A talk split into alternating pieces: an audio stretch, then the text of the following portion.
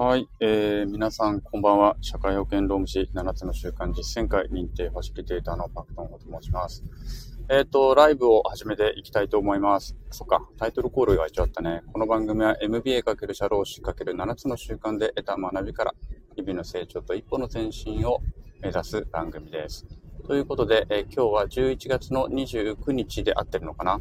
えー、合ってるかどうかわからないんですけれども、多分そうだと思い込んでやっていきたいと思います。えー、っと、普段ライブって別にやらないんですけれども、ちょっと今日はね、ライブをやってみようかなと思っている次第です。なぜかというと、今ちょっと車を運転しているので、えー、今日の収録もできなかったので、車を運転しながらちょっと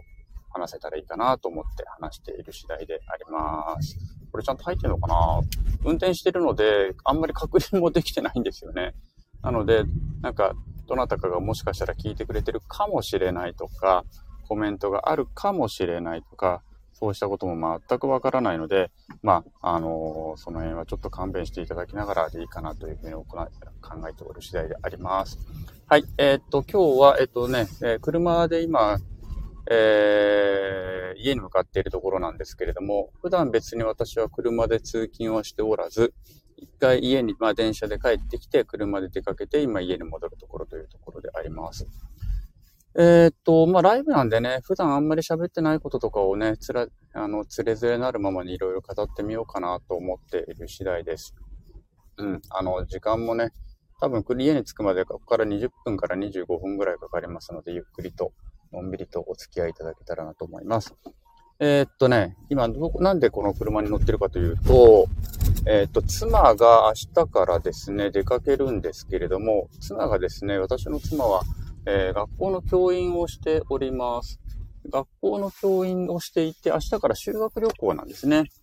修学旅行で沖縄に行くということで、沖縄に行くんだけれども、なんとその集合時間が朝5時ということでですね、えー、まあ、到底家から出て電車では間に合わないので、あの、まあ、事前に、前日学校に泊まると。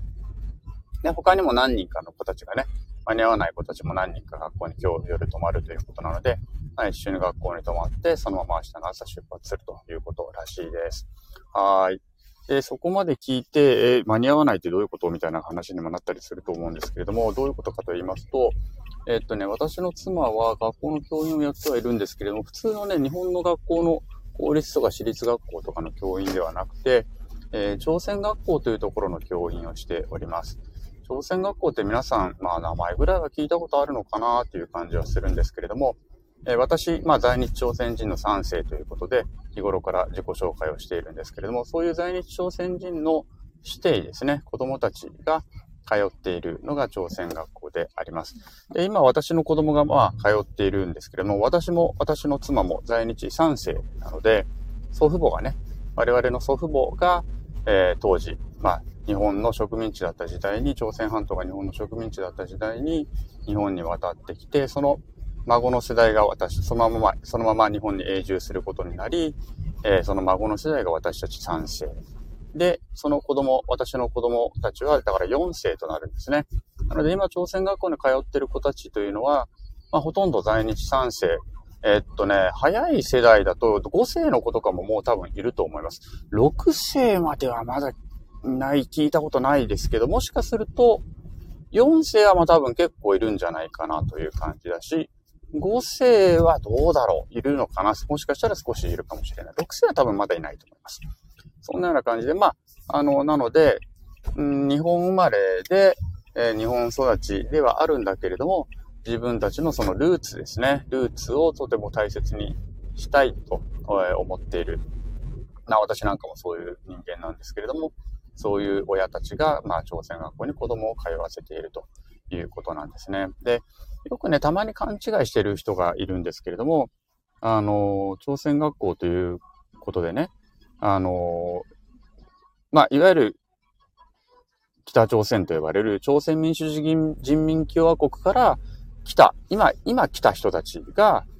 えー、の子供たちがそこに通っているというふうにね、たまに勘違いされている人たちがいるんですけれども、そういうわけではなくて、あくまでも朝鮮学校というのは、その、まあ、日本で言うと敗戦というか言い方が多分日本の方には分かりやすい言い方だと思いますけれども、まあ、1945年8月15日、まあ、日本で言うと敗戦とか戦後とかね、の、えー、から、えー、我々の立場からすると、えー、植民地化から解放されてから、その時に日本にいた在日の一世の方々が自分たちの力で、まず子供たちに言葉を教えようと。えー、その当時、要するに、えー、すでに在日一世の人たちが日本に渡ってきたときに、ね、あのー、まだ戦前ですね。日本、えっ、ー、と、戦前、朝鮮半島の立場から言うと、まだ植民地下にあった状況で、すでに日本生まれの朝鮮人の子供たちっていうのも、まあ、たくさんいたわけですよね。そうすると、その子供たちっていうのは、朝鮮語ができないと。いうことになるわけです。一般的にはね、生まれそ、もう生まれたのが日本になりますので、親がまあ、当然ね、朝鮮語は使うのは使うので、わかる部分もあるんでしょうけれども、使えないという子供たちもたくさんいたわけですよね。で、えっ、ー、と、1945年8月15日に朝鮮が解放されて、じゃあ、よし、俺たちも国に帰るぞというふうに当然なるわけです。なので、その時にまず、じゃあ子供たち一緒に連れて帰るのに、うん、言葉ができないと。なので言葉を教える学校を作ろうというふうに始まったのが、えー、朝鮮学校というのが言うわけなんですよね。うん。それが朝鮮学校の始まりということでなります。で、まあそれがそのまま続いてですね、あの2世、3世の時代まで続いて、まあ、その当時のようにすぐに国に帰ろうと、朝鮮に帰ろうと、故郷に帰ろうというえー、感じではもうなくなってきたので、教育の目的自体は変わってくるわけですね。帰るために学ぶ朝鮮語というものがそうではなくて、日本に定住しつつも、日本に定住しつつも、やっぱり自分たちが朝鮮人としてのアイデンティティをしっかり守りたいという、そういったまあ、そのために教育が必要なんだということで、えー、朝鮮学校というのはまずっと維持されてきたということになるわけです。はい。で、それがまあ今もずっと続いているということなので、今現状で朝鮮民主主義人民共和国から、ね、朝鮮半島の北部の、えー、から渡ってきた人たちの子供が今直接的にいるというわけではないということですね。はい。で、なのでその運営というのも、えー、我々保護者たちの学費が当然ありますし、えー、あとはね、寄付とかで賄ってるんですね。というのは何かというと、これ、朝鮮学校っていうのは、えー、まあ、外国人学校として日本に存在しているわけなんですけれども、日本政府とか日本の自治体からのですね、補助金とか援助、助成金というのをほとんど受けることができていないんです。で、これもしかしたら皆さんね、中には、まあ外国人学校なんだから当たり前なんじゃないのと思っちゃう人いるかもしれないんですけれども、それは実は、あのー、全然そういうことではなくて、外国人学校であってもですよ。外国人学校であっても、あ、ほら、道をすいません、間違えちゃった。喋ってたら道間違えちゃった。えっと、外国人学校であっても、外国人がその国で民族的な教育を行うことができるというのは、これは国際法的にですね、あの、認められた権利なんですよね。なので、あの、どの、どの民族でも、例えば日本にもブラジル人学校もあるし、中華学校もあるし、インターナショナル学校も全部あるわけですよね。そしてそれは全て権利として保障されているわけです。当然のようにね。だから、実はそうした外国人学校っていうのは結構いろ、ちゃんと補助金出てるんです。なのに、朝鮮学校だけは、自治体は、行政がね、日本の行政は補助金とか助成金を一切ほとんどくれていないというような状況になっているわけなんです。でもちろんね、法律的にじゃあ一条項というね、いわゆる教育学校法上の一条項という、えー、地位になればいいじゃないかとか、まあいろいろそういうことを言う人もいるんですけれども、これ一条項になってしまうと、外国人学校として独自の教育っていうのがほぼできなくなってしまうわけですよね。これを保障しているのが国際法なわけであって、ここを保障していただきたいと、保障すべきだということになるわけなんですよ。えー、なので、まあ、補助金とかね、まあ、もちろん公立学校と同等なんてことは、当然、それはね、ありえないんですけれども、少なくとも一般的な私立学校と同じだけの補助金であったり、助成金っていうのは、あのー、もらって、えー、叱るべきだというふうに我々は考えてるわけです。なぜかというと、これ、税金は私たち同じように払ってますからね。外国人だからといって、じゃあ、税金は免除されるのかって言ったら当然そんなはずはなくて、すべての税金をしっかりと払っていると、えー、いうことですね。なので、そうすると当然権利だって同等にあるべきでしょっていうのが、まあ、当たり前の話としてあるわけです。えー、そういうことでですね、あのー、補助金とか助成金というのが全く出ていないような状況で、学校を一つどころか、朝鮮学校で全国に、日本全国に60校、60数校ありますので、これを維持していくっていうのは非常に大変な話なわけなんですよね。うん。まあなんかちょっと話ずれてきちゃったんですけども、まあそんな風な感じで学校っていうのは、だから、えっ、ー、と、保護者の、うんと、学費だけでは足りないので、我々その、ね、その地域の在日コリアンとか卒業生たちであったりとか、あとはそういう応援してくれるね、日本の人か、人々とかも、いろいろカンパとかしてくれたりとかして、なんとかかんとか学校を維持している、うん、まあ維持している、できているのかな わかんないな。あの、正直本当学校によってはね、教員の先生たちの、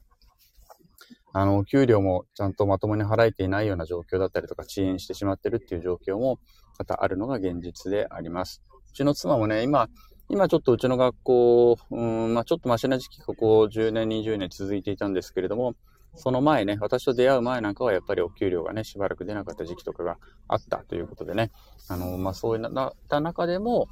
あの、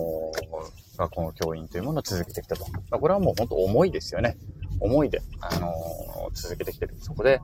来日の自分たちの後輩の子たちでね、まあ自分、いわば後輩の子たちを、あの、民族教育を受けさせたいと。そのために自分はそこで貢献したいという思いがあって、まあ今までずっとね、教員というものを続けてきているということなんですね。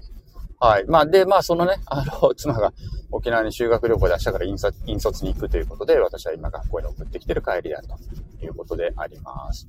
はい。えー、そういうことで、まあ、帰ったらビールでも飲んでちょっと休もうかなと思ってるんですが、明日子供のだから朝ごはんも作ってあげなきゃいけないんですよね。えー、子供の朝ごはんは、まあ、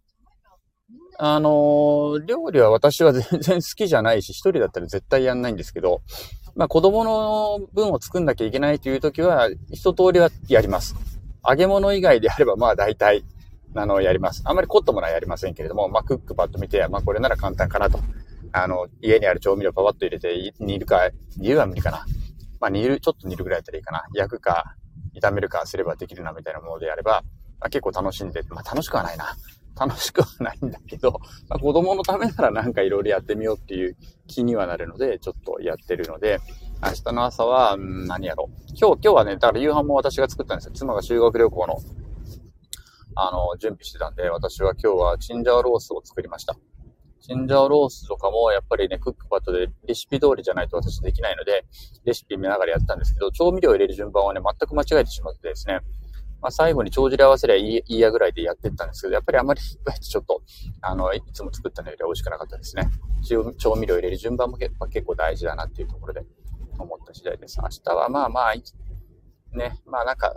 うん、何やろうかな。あ、茹でたそうめんとかがあるって言ってたから、それをもう一回湯がいて、あの、まあ子供も麺類好きなんで、それでも出しときゃいいかなっていう感じであります。はい。そんな感じですね。うん。まあネタもだんだんね、こうやって喋ってるとなくなってくるんですけれども、あのー、そうね。さっき、あの、私の社労士の友人のね、あ、方がね、女性二人で、あの、まあ、多分もしかしたら聞いてくださってるかもしれないですけども、まあ、アーカイブとかはね、聞いてくださるかもしれないですけれども、えー、ひろみさんとのぞみさんっていうね、お二人が、二人でこのスタンド FM の番組をやっておられて、ちょうど今日だか昨日だか公開されたところに、継続は力なりっていうタイトルでね、お二人で話されていたのがあって、まあそのきっかけになったのが私がそのスタンド FM をちょっと中断してしまっていたんですよね。中断してしまっていたんだけれども、その私よりちょっと後に始めたね、私が、その、尊敬する、もう一人の他の先生はずっと続けてこられたということで、やっぱり何が結果としてすごい人と僕みたいな凡人の違いはどこかっていうと、継続だよねって話をしたのを、まあ、その、その話をまた今度はね、そのひろみさんとのぞみさんというお二人が拾ってお話をしていたのを聞いてですね、あのー、まあ、そのお二人の話の言うと、そう、たまにしかやんないけど継続してるよねって話をしてたんですけどね。まあ、それで、えー、いいんだよね っていう感じのことをちょっとずっと思って、私もそんな感じで、そうよねと。たまにしかやんないけど、でもずっと継続してりゃそれはそれで力になるかなということで、今またこんな感じで始めてる次第です。ああ、そんなに喋ることもないね。そもそも大体ね、僕は無口なんですよ。あのー、なんだろう、喋んないでも別に結構済むんですよね。一日喋んなくても意外と、高校生ぐらいの時だったら、ほんと一日一言も喋んなくても別に何とも思わなかったぐらいの感じの人間だったので、そもそも無口。友人といても今も本当にあんまり喋んないですからね、多分あんまり面白くないやつと思われてるだろうなっていうのはよく思います。なんか、何喋ってるかよくわかんないんですよね、人と。うん。人とみんな何喋るんだろう。あの、よくね、雑談力とかって本とかありますけどね。あのー、なんつか、雑談力を鍛えるっていうのもなんか、どうなんみたいなのも思うんで、あんまりそういうのは、ね、テクニックとしての雑談力とかっていうのは何だかなっていうのもあるので、あまりそういうのは気にしないようにはしていますけれども。まあでもやっぱり、なんだろうな、その、溢れんばかりの知識がある人ってのはいろんな話が出てきて素晴らしいですね。なので私にやっぱりその知識とか経験が圧倒的に不足してるんだろうなということを、うーん、ということなんでしょうね。本当に喋ることがないっていうのは。うんそうなんですよ。普段なんかあんま考えてないんだなってことを今なんかしみじみと思ってしまいました。ああ。こんなことでいいのかなって感じですけどもね。うーん。明日はね、あの、栃木にちょっと行ってきます。で、明後日はね、福岡に私も久しぶりに福岡に行くことになっているので、ちょっと出張でね、福岡まで行っていこうよと思っている次第ですね。で、福岡終わって、金曜日に福岡、まあ用事を終わらして、土曜日に誰か会えるかなと思って、土曜日の5時ぐらい、もう土曜日は用事がないんですけど、もともと仕事は金曜日だけなんで、土曜日はフリーなんですけども、誰か会えるかなと思って、新幹線を17時、夕方5時の新幹線にしたんですが、今んとこ会える人が誰もいないので、17時まで何しようかなっていう感じです。何しようかな何したらいいんだろうどっか、どっか、なんか見に行きますか一人でね。うん。なんかおすすめがあったら教えてください。博多はね、すごくいい街ですよね。ほんと、すごく、あの、大好きなところです。なんて言っても、ね、飛行、空港と新幹線の駅と、あの、主要と繁華街があんなにも密接して作られているっていう、あんな利便性のいい都市っていうのはなかなかないですからね。それだけでも素晴らしいという。そして、料理も酒もうまいというね。まあ本当素晴らしいところだなというふうに思っておる次第で。まあ、本当に行くこと自体はすごく楽しみですね。はい。飛行機乗るのも久しぶりかな。前乗ったのいつだろう？でも去年、去年北海道行ったな、社労士のなんか研修でね。うん、来ましたね。そうね。結局、あの、出張で日本で飛行機の需要があんまり伸びないというのは、どうしても飛行機ってある程度土地を使うので空港で、どうしても都市からちょっと離れた部分にあるので、その交通の便の悪さでなかなか出張とかで使われづらいっていうのがあるんですよね。だから新幹線が選ばれてしまう。で、新幹線は結局ライバルがいない。なので、技術とかサービスとかもいまいち進歩しないというのが、